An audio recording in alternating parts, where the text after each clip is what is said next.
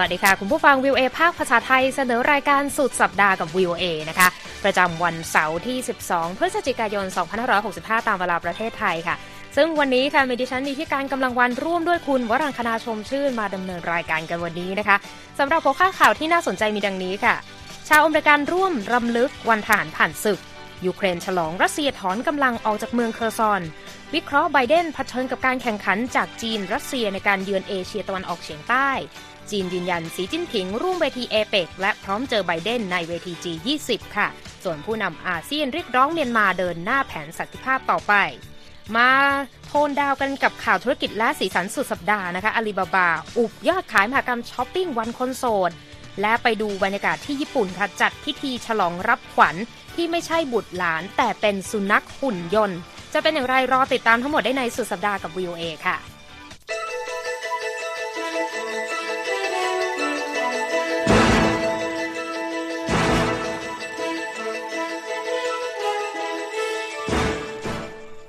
วันนี้เราเหมือนกับมาเปลี่ยนบรรยากาศกันเบาๆนะคะที่ฉันได้มาจัดรายการกับคุณวรังคณากันแบบสองคนเป็นครั้งแรกนะคะ ก็สำหรับรายการสุดสัปดาห์นะคะคะ ก็บรรยากาศข่าวก็ยังเข้มข้นกันเช่นเคย วันนี้ที่อเมริกานะคะ ร่วมรำลึกและยกย่องเหล่าทหารผ่านศึกอเมริกัน เนื่องในวัน Veterans Day นะคะ หรือวันทหารผ่านศึกของอเมริกา ซึ่งมีขึ้นในวันที่ 11 พฤศจิกายนของทุกปีนะคะ โดยเพื่อเป็นการรักษาประเพณีในวันสำคัญนี้นะคะ รองประธานาธิบดีสหรัฐคัมลาแฮร์ริสปฏิบัติหน้าที่แทนประธานาธิบดีสหรัฐโจไบเดนนะคะ ที่อยู่ระหว่างภารกิจเข้าร่วมประชุมในหลายเวทีในต่างประเทศนะคะ โดยรองประธานาธิบดีแฮร์ริสค่ะไปวางพวงหรีดที่หลุมศพทหารนิรนามณสุสานแห่งชาติอาร์ลิงตันชานกรุงวอชิงตันตามธรรมเนียมปฏิบัติในวันศุกร์นะคะ ขณะที่สถานที่ราชการและโรงเรียนอีกหลายแห่งในอเมริกาตอนนี้ก็จะปิดทำการไปเนื่องในวันนี้นะคะไปกันที่สถานการณ์ยูเครนกันต่อคุณวรังคณาเห็นว่าบรรยากาศที่เมืองเคอร์ซอนในดูเปลี่ยนไปใช่ไหมคะ เป็นยังไงคะตอนนี้ ก็เป็นข่าวดีของยูเครนนะคะ ก็คือชาวเมืองเคอร์ซอนวันนี้นะคะ ก็ต้อนรับกองกำลังของยูเครนค่ะที่เดินทาง เข้าเมืองมาเมื่อวันศุกร์นะคะ หลังจากที่รัสเซียเนี่ยได้ถอนกำลังออกจากเมืองดังกล่าว หลังจากที่เข้ายึดเมืองมาตั้งแต่เดือนกุมภาพันธ์ค่ะ ตามรายงานของรอยเตอร์ ด้านประธานาธิบดีโวโลดิเมียเซเลนสกี้แห่งยูเครนนะคะ กล่าวว่าวันนี้คือวันแห่งประวัติศาสตร์ ยูเครนกำลังได้เมืองทางตอนใต้คืนมานะคะ แล้วก็กำลังได้เมืองเคอร์ซอนกลับคืนมาด้วย และยังกล่าวนะคะว่าในตอนนี้เนี่ยทหารของยูเครนอยู่บริเวณชานเมืองเคอร์ซอน และกำลังมุ่งหน้าเข้าใกล้เมือง แล้วก็มีกองกำลังพิเศษ ประจำการอยู่ที่นั่นแล้วนะคะด้านรัสเซียค่ะระบุว่าได้ถอนกองกำลังสามหมื่นนายนะคะ ข้ามแม่น้ำดานิโปร โดยไม่เสียทหารไปแม้แต่คนเดียวนะคะ แต่ว่าอย่างไรก็ตาม ทางยูเครนค่ะ คุณนิติการก็ระบุนะคะ ว่ากองกำลังรัสเซียเนี่ยถอนตัวอย่างเร่งรีบนะคะชนิดที่ว่าทิ้งเครื่องแบบแล้วก็อาวุธไว้เบื้องหลังเลยทีเดียว แล้วก็มีทหารรัสเซียบางส่วนจมน้ำด้วยขณะพยายามข้ามแม่น้ำนะคะ นี่คือเป็นข้อมูลจากฝั่งยูเครนนะคะ ส่วนการถอนกำลังครั้งนี้นะคะเป็นการล่าถอยครั้งใหญ่ครั้งที่ 3 ของรัสเซียเลยก็ว่าได้ค่ะ แล้วก็เป็นครั้งแรกนะคะที่เป็นการถอนกำลังจากเมืองขนาดใหญ่ ขณะที่ยูเครนก็กลับมายึดคืนพื้นที่ด้านตะวันตกและทางตอนใต้ของประเทศค่ะมีคลิปวิดีโอนะคะที่ทางรอยเตอร์ก็ยืนยันแล้วนะคะเผยให้เห็นค่ะ ผู้คนหลายสิบคนโห่ร้องยินดีนะคะ แล้วก็ต้อนรับกองกำลังของยูเครน ที่เดินทางมายังจัตุรัส ใจกลางเมืองเคอร์ซอนนะคะ แล้วก็มีการถ่ายรูปเซลฟี่กับนายทหารด้วย แล้วก็มีมีภาพนะคะชายทหารสองคนแบกผู้หญิงบนบ่าแล้วก็โยนเธอขึ้นบนอากาศนะคะ แสดงความยินดี ประชาชนบางส่วนก็นำธงชาติยูเครนนะคะ มาห่อมามาห่มตัวเองนะคะ ในขณะที่ชายคนหนึ่งก็ร่ำไห้ด้วยความยินดีค่ะคุณนิติการ ก็เป็นบรรยากาศที่น่าสนใจนะคะ ทางหน่วยข่าวกรองด้านความมั่นคงของยูเครนเสริมนะคะ ว่ายูเครนกลับมาควบคุมเมืองเคอร์ซอนได้แล้วนะ คุณวรังคณาแล้วสั่งให้กองกำลังรัสเซียที่ยังคงค้างอยู่ในเมืองให้ยอมแพ้ต่อกองกำลังยูเครน ที่เดินทางเข้าเมืองดังกล่าว ทางสมาชิกของสภาภูมิภาคเคอร์ซอนเซอร์ฮิแคลนนะคะบอกว่าเมืองเคอร์ซอนกลับมาอยู่ในการควบคุมของยูเครนเกือบทั้งหมดแล้วโดยบอกว่าทหารรัสเซียจำนวนมากจมน้ำระหว่างพยายามที่จะข้ามแม่น้ำไปอย่างที่คุณวรังคณาบอกไป ขณะที่อีกบางส่วนเปลี่ยนไปชุดพลเรือนนะคะ โดยทางการแนะให้ประชาชนตอนนี้ให้อยู่กับบ้าน ขณะที่ทางการกำลังตามหากองกำลังรัสเซียที่หลงเหลืออยู่ ก่อนหน้านี้ทางกระทรวงกลาโหมรัสเซียก็บอกว่ารัสเซียถอนกำลังจากฝั่งตะวันตกของแม่น้ำเดนิโปรไปแล้ว โดยที่ไม่สูญเสียอาวุธและกำลังพล แต่ว่าฝั่งบล็อกเกอร์สงครามที่ฝักใฝ่รัสเซียค่ะ ระบุในบล็อกของเขาว่า กองกำลังรัสเซียถอนทัพข้ามแม่น้ำหลังถูกกองกำลังยูเครนโจมตีนะคะ ขณะที่กระทรวงกลาโหมรัสเซียบอกว่ายูเครนใช้เครื่องยิงจรวดไฮมาร์สโจมตีข้ามแม่น้ำห้าครั้งนะคะ ในช่วงข้ามคืน การยุกลุก รุกคืบของยูเครนครั้งนี้เป็นไปอย่างรวดเร็วกว่าที่ทางการระบุเอาไว้ โดยเมื่อวันพฤหัสบดีค่ะโอเล็กซีเรนิสคอฟรัฐมนตรีกลาโหมยูเครนบอกว่ายูเครนอาจใช้เวลาอย่างน้อยหนึ่งสัปดาห์ในการขับไล่รัสเซียออกจากพื้นที่เมืองเคอร์ซอนนะคะ แต่บรรยากาศของชาวยูเครนก็ยังไปในทิศทางคือยินดี ในสื่อสังคมออนไลน์ ต่อการถอนกำลังของรัสเซียออกไปจากเมืองเคอร์ซอนนะคะ และก็บรรดาภาคธุรกิจและหน่วยงานราชการนะ คุณวรังคณาเขาเปลี่ยนรูปโปรไฟล์นะเป็นรูปแตงโม คือเป็นรูปที่ระบุถึงผลไม้ขึ้นชื่อของภูมิภาคเคอร์ซอนนั่นเองเป็นแตงโมนี่เองนะคะ ค่ะเอาละค่ะ ขยับกันมาที่อาเซียนกันหน่อย มีท่าทีต่อต่อสถานการณ์ในเมียน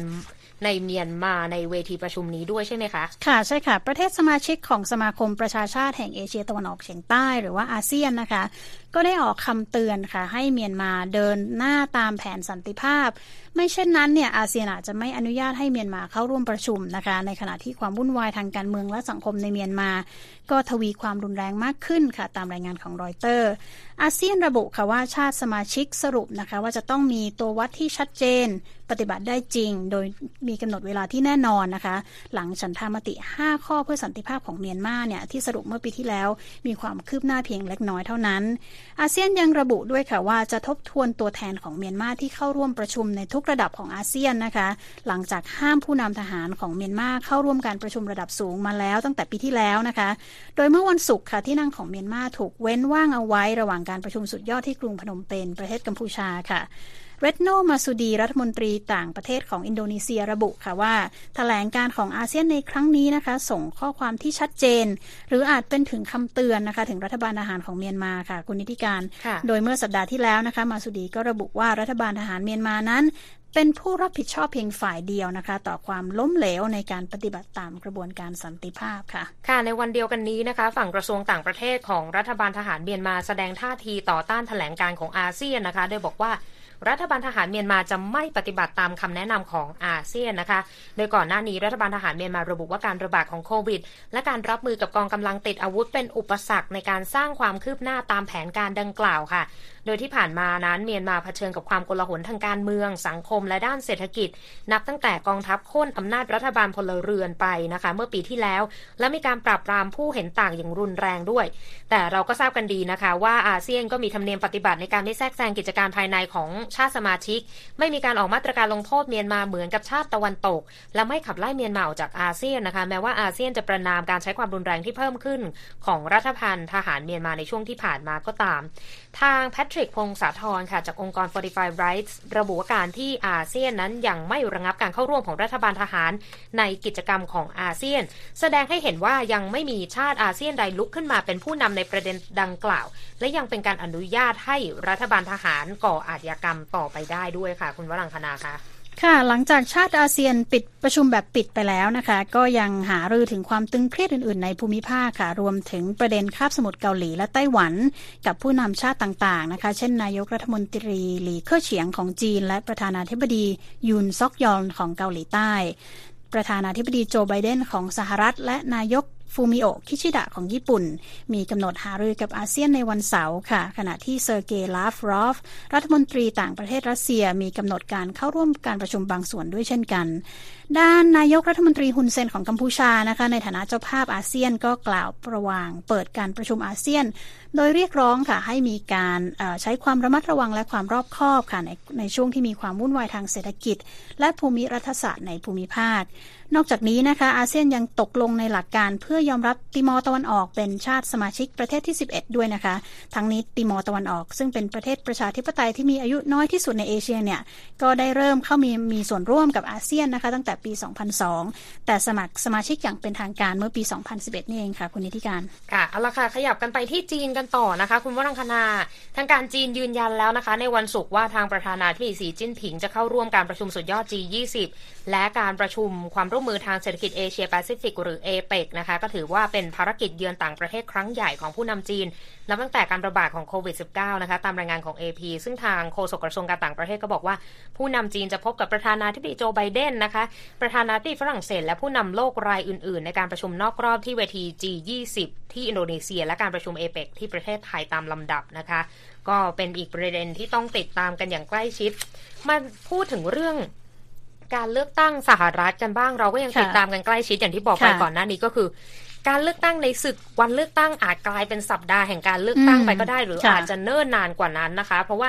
ผลที่ต้องจับตากันคือในวันศุกร์ตอนนี้เนี่ย สายตาจับจ้องไปที่แอริโซนากับเนวาดานะคะก็ก็ยังนับคะแนนกันอย่างแข็งขัน ในการที่จะระบุชี้ชัดกันว่าใครนะคะ จะได้กลุ่มเสียงข้างมากในสภาสหรัฐ ซึ่งก็ต้องติดตามเพราะว่าบรรดานักวิเคราะห์ทางการเมืองเนี่ยก็ต่างคาดหวังว่าถ้าเกิดว่า ทั้งทั้งฝั่งใดฝั่งหนึ่งพักใดพักหนึ่งเนี่ยได้ทั้งสองรัฐนี้ไปเนี่ยก็คือว่าชี้ชะตาแล้วในสภาสูงสหรัฐนะคะ แต่ถ้าเกิดแบ่งกันไปคนละรัฐละ่ะ สิ่งที่เกิดขึ้นก็คือจะต้องไปติดตามตัวชี้วัดก็คือที่การเลือกตั้งวุฒิสมาชิกในรัฐจอร์เจีย ที่ว่าอาจจะมีการเลือกตั้งใหม่กันอีกครั้งหนึ่งตามกฎหมายของรัฐจอร์เจียนะคะ ก็ยังเป็นประเด็นที่ต้องติดตามกันไป แต่ที่น่าสนใจก็คือว่า หลังจากที่ทำผลงานในการเลือกตั้งกลางเทอมสหรัฐเมื่อ 8 พฤศจิกายนได้ดีกว่าคิด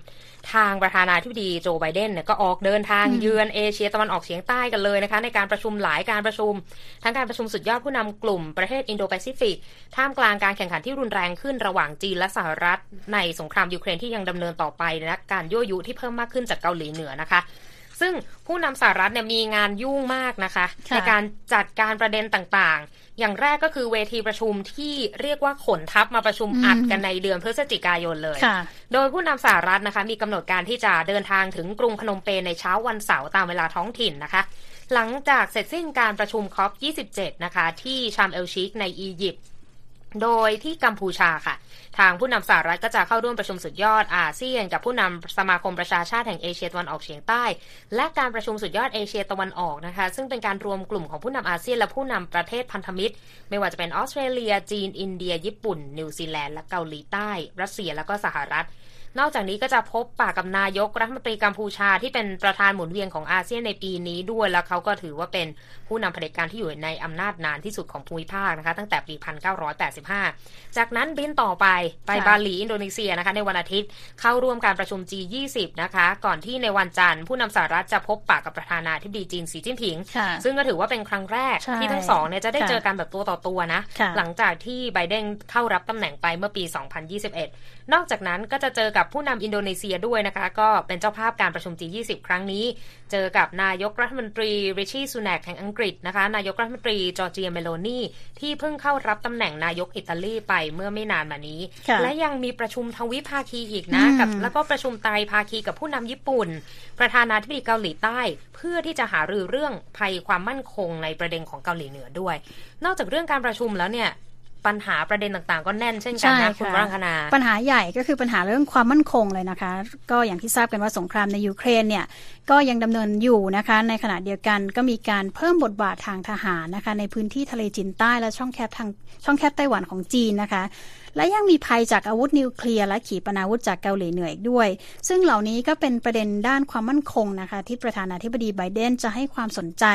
ในการประชุมสุดยอดผู้นำในครั้งนี้นะคะ ในขณะเดียวกันเนี่ยก็ต้องเสาะแสวงหาความร่วมมือด้วยนะคะ เพื่อจัดการกับความท้าทายระดับนานาประเทศ เช่น การเปลี่ยนแปลงทางสภาพภูมิอากาศ การป้องกันภาวะโรคระบาดร้ายแรงในอนาคต และความมั่นคงด้านอาหารและพลังงานโลกค่ะ แต่ภารกิจทางการทูตของไบเดนในครั้งนี้นะคะ อาจจะไม่ราบรื่นนัก เพราะสหรัฐนะคะต้องแข่งขันกับอิทธิพลของจีนในภูมิภาคเอเชียตะวันออกเฉียงใต้ และยังต้องพยายามขยายเครือข่ายพันธมิตรด้วยนะคะ เพื่อร่วมโดดเดี่ยวรัสเซียอีกด้วย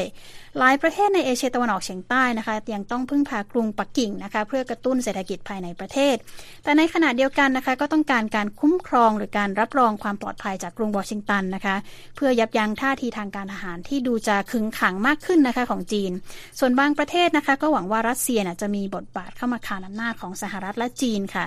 นอกจากนั้นนะคะการเยือนเอเชียของไบเดนเนี่ยยังเกิดขึ้นในช่วงเวลานะคะที่เกาหลีเหนือก็เคลื่อนไหวมากขึ้นเช่นกันนะคะ โดยมีการทดสอบยิงขีปนาวุธเป็นชุดๆเลยนะคะ ใกล้กับชายแดนเกาหลีใต้ ซึ่งจอห์นเคอร์บี้นะคะผู้อำนวยการด้านการสื่อสารเชิงยุทธศาสตร์ของสมาสภาความมั่นคงแห่งชาติ ประจำทำเนียบขาวกล่าวกับ VOA ค่ะว่าสหรัฐนะคะเตรียมพร้อมค่ะหากจะมีการยั่วยุที่เพิ่มมากขึ้นจากคิมจองอึนผู้นำเกาหลีเหนือนะคะ ในช่วงเวลาที่ผู้นำสหรัฐเดินทางเยือนภูมิภาค ซึ่งการยั่วยุที่ว่านี้นะคะ ทางทำเนียบขาวบอกด้วยว่าอาจจะหมายถึง อาจจะมีการทดสอบอาวุธนิวเคลียร์เป็นครั้งแรกเลยก็ได้ตั้งแต่ปี 2017 ค่ะคุณนิติการ ค่ะ จากประเด็นเรื่องความมั่นคงนะการรักษาดุลอำนาจก็เป็นอีกประเด็นที่น่าสนใจ เพราะว่าที่กรุงพนมเปญกลุ่มประเทศอาเซียนจะจัดการประชุมกับพันธมิตรทั้งจีน รัสเซียและสหรัฐ นายกรัฐมนตรีจีนจะเป็นผู้เข้าร่วมประชุมในกรุงพนมเปญนะคะ ส่วนรัฐมนตรีต่างประเทศ ของรัสเซียเซเกลับรอฟจะเป็นตัวแทนจากกรุงมอสโกมาเข้าร่วมประชุมนะคะ และการประชุมเหล่านี้เนี่ยก็จะเป็นการเปิดให้ประเทศต่างๆเนี่ยมาจากมาคุยกันจัดการกับความขัดแย้งและจุดล่อแหลมในภูมิภาคนะ ทั้งประเด็นเรื่องทะเลจีนใต้นะคะ และ ประเด็นรัฐประหารในเมียนมาและการทำสงครามของรัสเซียในยูเครนด้วย ประเทศในอาเซียนมีความสัมพันธ์เรื่องการค้าและความมั่นคงที่ค่อนข้างจะแตกต่างกัน เมื่อเทียบกับฝั่งกรุงวอชิงตัน กรุงปักกิ่งและกรุงมอสโกนะคะซึ่งสเตซี่ก็อดดาร์ดค่ะอาจารย์ด้านอำนาจและการเมืองจากเวลส์ลีย์คอลเลจบอกกับวีโอเอว่าประเทศเหล่านี้กำลัง คือมีความลังเลที่จะทำอะไรที่จะไปกระทบกับดุลอำนาจที่มีอยู่ในตอนนี้ ทีนี้การเดินทางเยือนกรุงพนมเปญของไบเดนก็จะเป็นการเสริมต่อจากเวทีประชุม US อาเซียนซัมมิตที่เพิ่งผ่านพ้นไปที่สหรัฐเป็นเจ้าภาพเมื่อเดือนพฤษภาคม ซึ่งไบเดนก็จะประกาศเงินทุนสนับสนุน เพื่อเสริมสร้างข้อผูกพันกับประเทศในเอเชียตะวันออกเฉียงใต้นะคะ แล้วก็เรื่องของการลงนามความร่วมมือ ความเป็นหุ้นส่วนทางยุทธศาสตร์ระหว่างอาเซียนและสหรัฐด้วยค่ะ ค่ะ ส่วนทางด้านการค้าและการลงทุนก็เป็นอีกประเด็นหนึ่งนะคะ ที่จะมีการพูดถึงนะคะ ซึ่งในเรื่องนี้มาร์คมิลลี่นะคะ รองประธานอาวุโสด้านนโยบายแห่งสภาธุรกิจสหรัฐอาเซียน บอกกับ VOA ค่ะว่าทางสภามีความรู้สึกมีรู้สึกว่ามีความหวังนะคะกับการประชุมสูงสุดเหล่านี้ ว่าจะช่วยเพิ่มความร่วมมือระหว่างกันนะคะ รวมทั้งในประเด็นของเรื่องการเปลี่ยนผ่านพลังงานดั้งเดิมไปสู่พลังงานสะอาดนะคะ การค้าดิจิทัล และการสร้างห่วงโซ่อุปสงค์ที่แข็งแกร่งทนทานมากยิ่งขึ้นปัจจุบันประเทศอาเซียน 4 ประเทศนะคะ ได้แก่เวียดนาม สิงคโปร์ ไทย และมาเลเซีย ติดอันดับ 20 คู่ค้าสำคัญของกรุงวอชิงตันค่ะ ด้านนายกรัฐมนตรีหลี่เค่อเฉียงของจีนนะคะ หลี่เค่อเฉียงเตรียมที่จะผลักดันเวอร์ชั่น 3 นะคะ ของความตกลงทางการค้าเสรีอาเซียนจีน ในขณะที่ไบเดนก็จะนำเสนออีกทางเลือกหนึ่งนะคะ นั่นก็คือกรอบความร่วมมือทางเศรษฐกิจอินโดแปซิฟิกเพื่อความเจริญรุ่งเรืองหรือ IPEF นะคะ ซึ่งเป็นโครงการที่กรุงวอชิงตันเปิดตัวไปเมื่อเดือนพฤษภาที่ผ่านมา แต่ก็เป็นโครงการที่จะว่าไปไม่ได้มีส่วนที่จะช่วยเปิดตลาดนะคะ หรือว่ามีข้อตกลงด้านภาษี ด้านการลดภาษี ซึ่ง ซึ่งก็เรียกได้ว่าขาดแรงจูงใจนะคะ ให้กับหลายประเทศที่ต้องการค่ะ ถือว่าเป็นงานใหญ่แล้วก็เป็นงานหนักมากนะคะสำหรับไบเดนที่จะต้องทำเกมเร่งเครื่องให้ทันประเทศมหาอำนาจอื่น ๆ ในภูมิภาคเอเชียแปซิฟิกด้วยนะคะ คุณกำลังรับฟังสุดสัปดาห์กับ VOA ค่ะ ช่วงหน้ายังมีข่าวธุรกิจรออยู่ค่ะ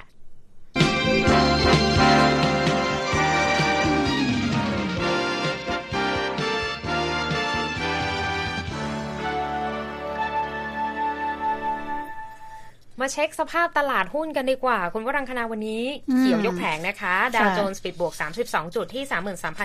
33,748 จุด NASDAQ ปิดบวก 209 จุดที่ 11,323 จุด S&P ปิดบวก 37 จุดค่ะที่ 3,993 จุด ราคาทองคำบวกขึ้นมา 1%นะคะที่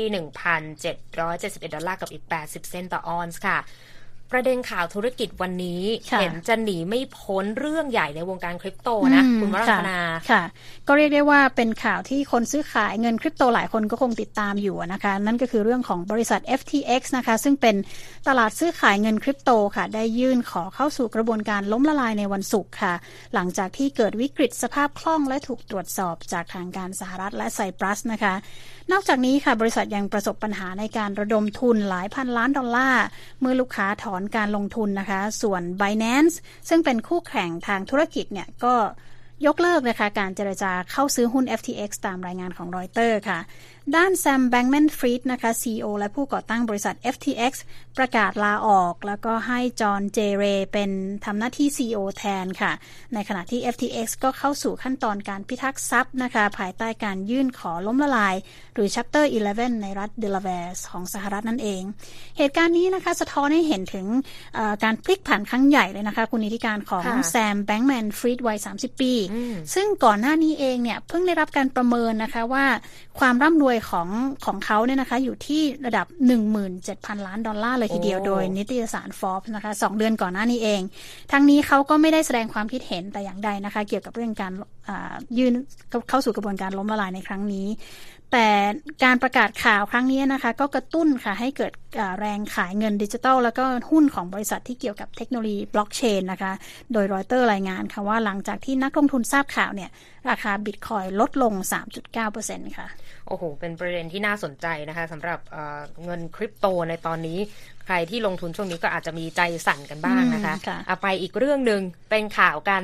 แทบจะทุกวันเลยนะสำหรับทวิตเตอร์คุณวรังคณาทอกับทอกับเดอะทาวตอนนี้นะคะ ใช่ ทางสำนักข่าวรอยเตอร์รายงานเมื่อวันศุกร์บอกว่า ผู้ใช้ทวิตเตอร์จำนวนมากเนี่ยออกมาบอกว่าไม่พบตัวเลือกการเป็นสมาชิก ที่ต้องเสียค่าบริการ 8 เหรียญต่อเดือน 8 ดอลลาร์ต่อเดือน เพื่อที่จะยืนยันตัวตนผู้ใช้อีกต่อไปแล้วนะ และบริษัทนำตราบัญชีทางการหรือว่า official label เนี่ยกลับมาให้ผู้ใช้อีกครั้งหนึ่ง หลังจากที่ไม่กี่วันมานี้ ทางทวิตเตอร์เนี่ย ยกเลิกการใช้สัญลักษณ์ดังกล่าวไป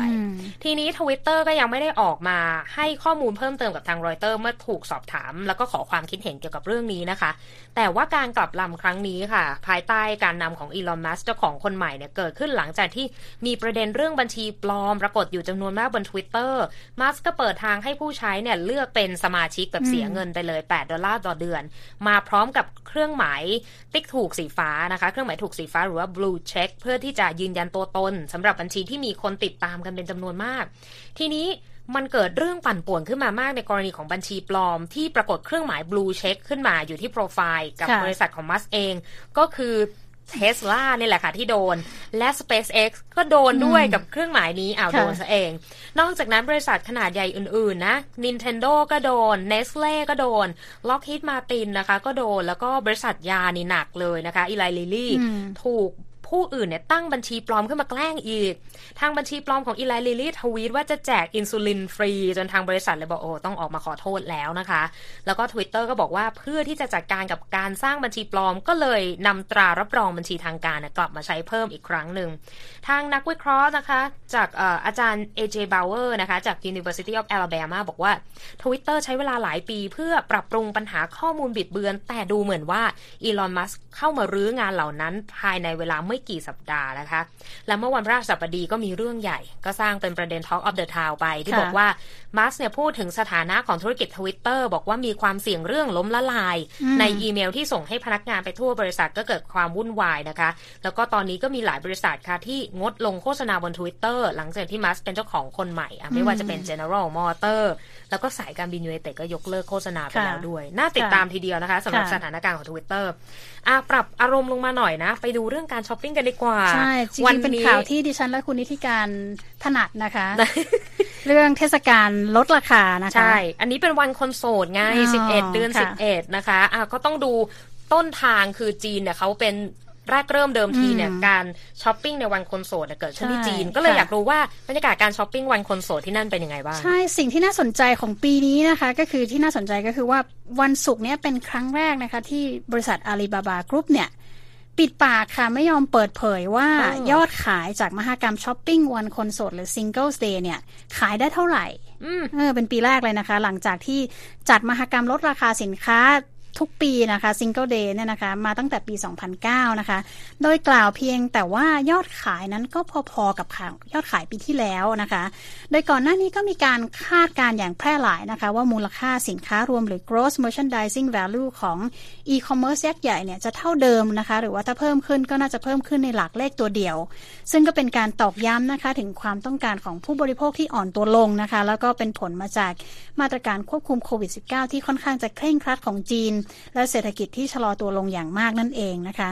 อาลีบาบาเองก็ไม่ได้ชี้แจงหรือตอบกลับรอยเตอร์นะคะ เมื่อรอยเตอร์ติดต่อกลับไปนะคะ แต่อย่างไรก็ตามค่ะในแถลงการณ์นะคะอาลีบาบาก็กล่าวว่าเทศกาลช้อปปิ้ง Singles Day เนี่ยมีผลลัพธ์เช่นเดียวกับมูลค่าสินค้ารวมของในปีที่ผ่านมานะคะ ถึงแม้ว่าจะมีความท้าทายทางเศรษฐกิจมหภาคและผลกระทบที่เกี่ยวข้องกับจากโควิดก็ตามค่ะ น่าติดตามนะคะ ไปดูตัวเลขสักนิดหนึ่งเมื่อปีที่แล้ว การเติบโตของมูลค่าสินค้ารวมของอาลีบาบาอยู่ที่ 8.5%ซึ่งเป็นอัตราที่ต่ำที่สุดเท่าที่เคยมีมานะคะ หลังจากที่ในปี 2020 ตัวเลขนี้พุ่งสูงที่ระดับ 26%และก่อนปี 2020 ไป มหกรรมช้อปปิ้ง Singles Day เนี่ยมีขึ้นแบบวันเดียวเท่านั้นก็กวาดรายได้ถล่มทลาย ทีนี้นักวิเคราะห์จากซิตี้ค่ะ บอกก่อนหน้านี้ว่าพวกเขาได้ทำนายว่ายอดมูลค่าสินค้ารวมของอาลีบาบาจะอยู่ที่ระหว่าง545,000 ล้านหยวนถึง 56,000 560,000 ล้านหยวนนะคะ หรือประมาณ75,000 ล้าน หรือ 77,000 ล้านดอลลาร์ทีเดียว ซึ่งคิดเป็นการเติบโตประมาณ 0.9%ถึงระดับ 3.6%นะคะ ทีนี้บริษัทที่ปรึกษา Syntun ก็บอกหน้าก่อนหน้านี้เมื่อวันศุกร์ว่าอาลีบาบาและบริษัทอีคอมเมิร์ซอื่น ๆ ของจีนเนี่ยก็จัดงานช้อปปิ้ง Singles Day แบบพร้อม ๆ กัน แต่ปรากฏว่ายอดขายก็ร่วงไปถึง 4.7%ในช่วง 12 ชั่วโมงแรกของการจับจ่ายวันสุดท้ายก็ดูเหมือนจะไม่น่าหวือหวานะ แต่ดิฉันอยากรู้มากเลยว่าอะไรขายดีคะอืม จริง ๆ ทางบริษัทก็ไม่ได้เปิดเผยนะคะ คุณนิติการว่าแบรนด์ใดทำได้ดีนะคะ เพียงแต่บอกว่าสินค้าประเภทไฮเทค เพื่อความงาม เช่น อุปกรณ์เพิ่มความเย็นและยกกระชับผิวหน้าเนี่ยนะคะ มียอดขายพุ่งกระฉูดเท่าไหร่รู้ไหมคะ 5,570%นะคะ เมื่อเทียบกับปีที่ผ่านมาเยอะมากเลยนะคะ ในขณะที่เครื่องทำความสะอาดพรม แล้วก็เครื่องใช้ไฟฟ้าอัจฉริยะในครัวก็ขายดีเช่นกัน ทางด้านคู่แข่งนะคะ JD.com ก็ไม่ได้เปิดเผยยอดรวมเช่นกัน แต่ก็บอกนะคะว่าสินค้าของ Apple ค่ะที่นำมาลดลดกระหน่ำขายไปมากกว่า 1,000 ล้านหยวนนะคะในนาทีแรกนะคะของการเริ่มการลดราคาในตอนเย็นวันพฤหัสบดีค่ะ และในช่วง 10 นาทีแรกของช่วงเวลาเดียวกันนะคะ ยอดขายสินค้าเพื่อความงาม 87 แบรนด์ เช่น Estee Lauder L'Oreal และ L'Occitane ก็เพิ่มขึ้น 3 เท่าจากปีก่อนเลยค่ะ นี่ขนาดไม่ได้ระบุนะคะ แต่ว่าบอกแล้วนะคะว่าเทคโนโลยีไฮเทค แล้วก็เทคโนโลยีความงาม เป็นสิ่งที่ขายดีและนำตลาดในวันคนโสดในประเทศจีนตอนนี้เหมือนเรามาพูด spoil เป็นไอเดียว่าเอ๊ะเราจะซื้ออะไรกันวันนี้หรือเปล่าแต่ไม่ใช่นะคะ ก็เป็นบรรยากาศการช้อปปิ้งวันคนโสดของที่จีนเขาอะนะคะเอาล่ะมาส่งท้ายใกล้ ๆ กันไปที่ญี่ปุ่นญี่ปุ่นเนี่ยเขามีประเพณีที่เรียกว่าชิจิโกซัง ก็คือเป็นการฉลองการเติบโตของเด็ก แต่ว่าเรื่องนี้น่าสนใจมากเพราะว่ารอยเตอร์ไปตามทำข่าว คือมีพ่อแม่ผู้ปกครองชาวญี่ปุ่นเนี่ยสวมชุดกิโมโนมาเข้าร่วมพิธีนี้ที่ศาลเจ้าในกรุงโตเกียว แต่ปรากฏว่าลูกเนี่ยไม่ใช่ลูก ลูกเนี่ยคือหุ่นยนต์สุนัข อืมซึ่งเป็นเจ้าไอโบนะคะ จากบริษัทโซนี่มาในชุดกิโมโนสวยกว่าดิฉันด้วย ใช่แล้วเจ้าสุนัขไอโบเข้าร่วมพิธีนี้คือเป็นบริษัทโซนี่เนี่ยเขาจัดงานรวมกันนะคะ ที่กรุงโตเกียว แล้วก็เขาบอกว่ามาในช่วงที่สุนัขหุ่นยนต์ขนาดเท่าแมวเนี่ยกลายเป็นส่วนหนึ่งของครอบครัวชาวญี่ปุ่นกันไปซะแล้ว หลายคนบอกว่าหุ่นยนต์เนี่ยเป็นเครื่องอำนวยความสะดวกให้กับชาวญี่ปุ่น ที่เจอข้อจำกัดมากมายในการเลี้ยงสัตว์ตามคอนโด หรือว่าที่พักต่างๆนะคะ เช่นเดียวกับยูคาริมากิตะค่ะอายุ 59 ปีก็พาสุนัขหุ่นยนต์มาร่วมพิธีนี้กับสามีของเธอ เขาบอกกับรอยเตอร์นะคะ ว่าชอบสุนัขมากและอยากเลี้ยง แต่ว่ามีข้อจำกัดคืออพาร์ตเมนต์ไม่ให้เลี้ยงไงก็เลยต้องตัดสินใจใช้เจ้าสุนัขหุ่นยนต์มาเลี้ยงแทน แล้วปรากฏว่าชอบนะคะ บอกว่า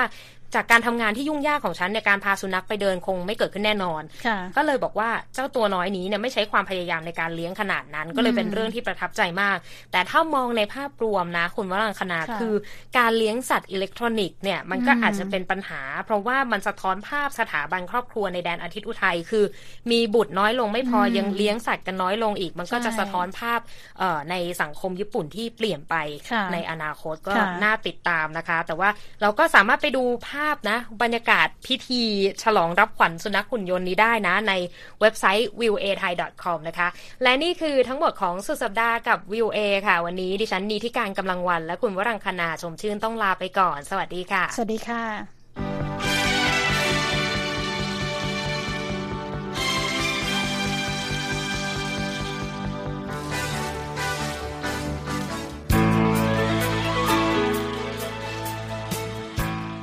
ครับ และที่จบไปเป็นรายการจาก VOA ภาคภาษาไทย รายงานสดส่งตรงจากกรุงวอชิงตันประเทศสหรัฐ คุณผู้ฟังสามารถติดตามข่าวสารจากทั่วโลกได้ในทุกที่ทุกเวลา ที่เว็บไซต์ voa thai com รวมถึงทุกช่องทางในโซเชียลมีเดีย Facebook YouTube Twitter และ Instagram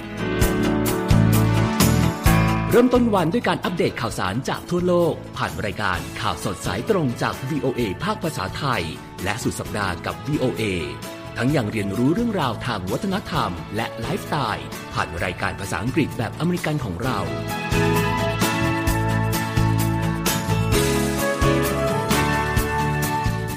ติดตามความเคลื่อนไหวในประเทศสหรัฐ การเมืองอเมริกัน พร้อมเข้าใจที่มาที่ไปของเหตุการณ์สำคัญ รวมถึงข่าวต่างประเทศ จากแหล่งข่าวที่เชื่อถือได้